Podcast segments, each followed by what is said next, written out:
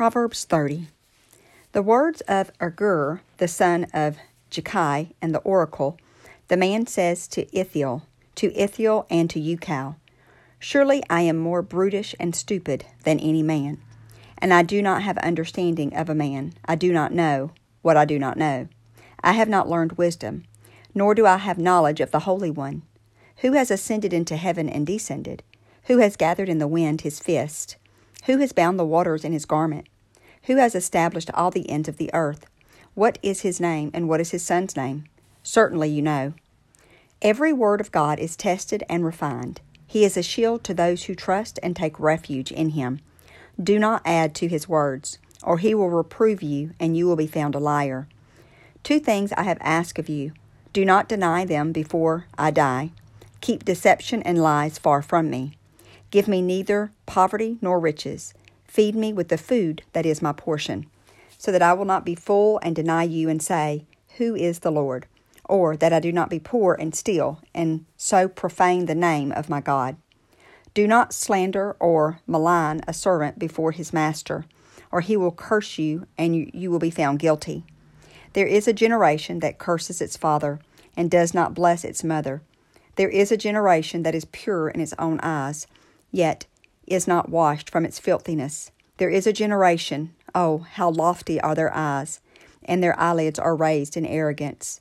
There is a generation whose teeth are like swords, and whose jaw teeth are like knives, to devour the afflicted from the earth, and the needy from among men.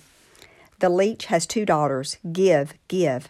There are three things that are never satisfied, four that do not say, It is enough Sheol and the barren woman earth that is never satisfied with water, and fire that never says, It is enough. The eye that mocks a father and scorns a mother, the ravens of the valley will pick it out, and the young vultures will devour it. There are three things which are too astounding and unexpectedly wonderful for me, four which I do not understand the way of an eagle in the air, the way of a serpent on a rock, and the way of a ship in the middle of the sea, and the way of a man with a maid. This is the way of an adulterous woman. She eats and wipes her mouth, and says, I have done no wrong. Under three things the earth is disquieted and quakes, and under four it cannot bear up.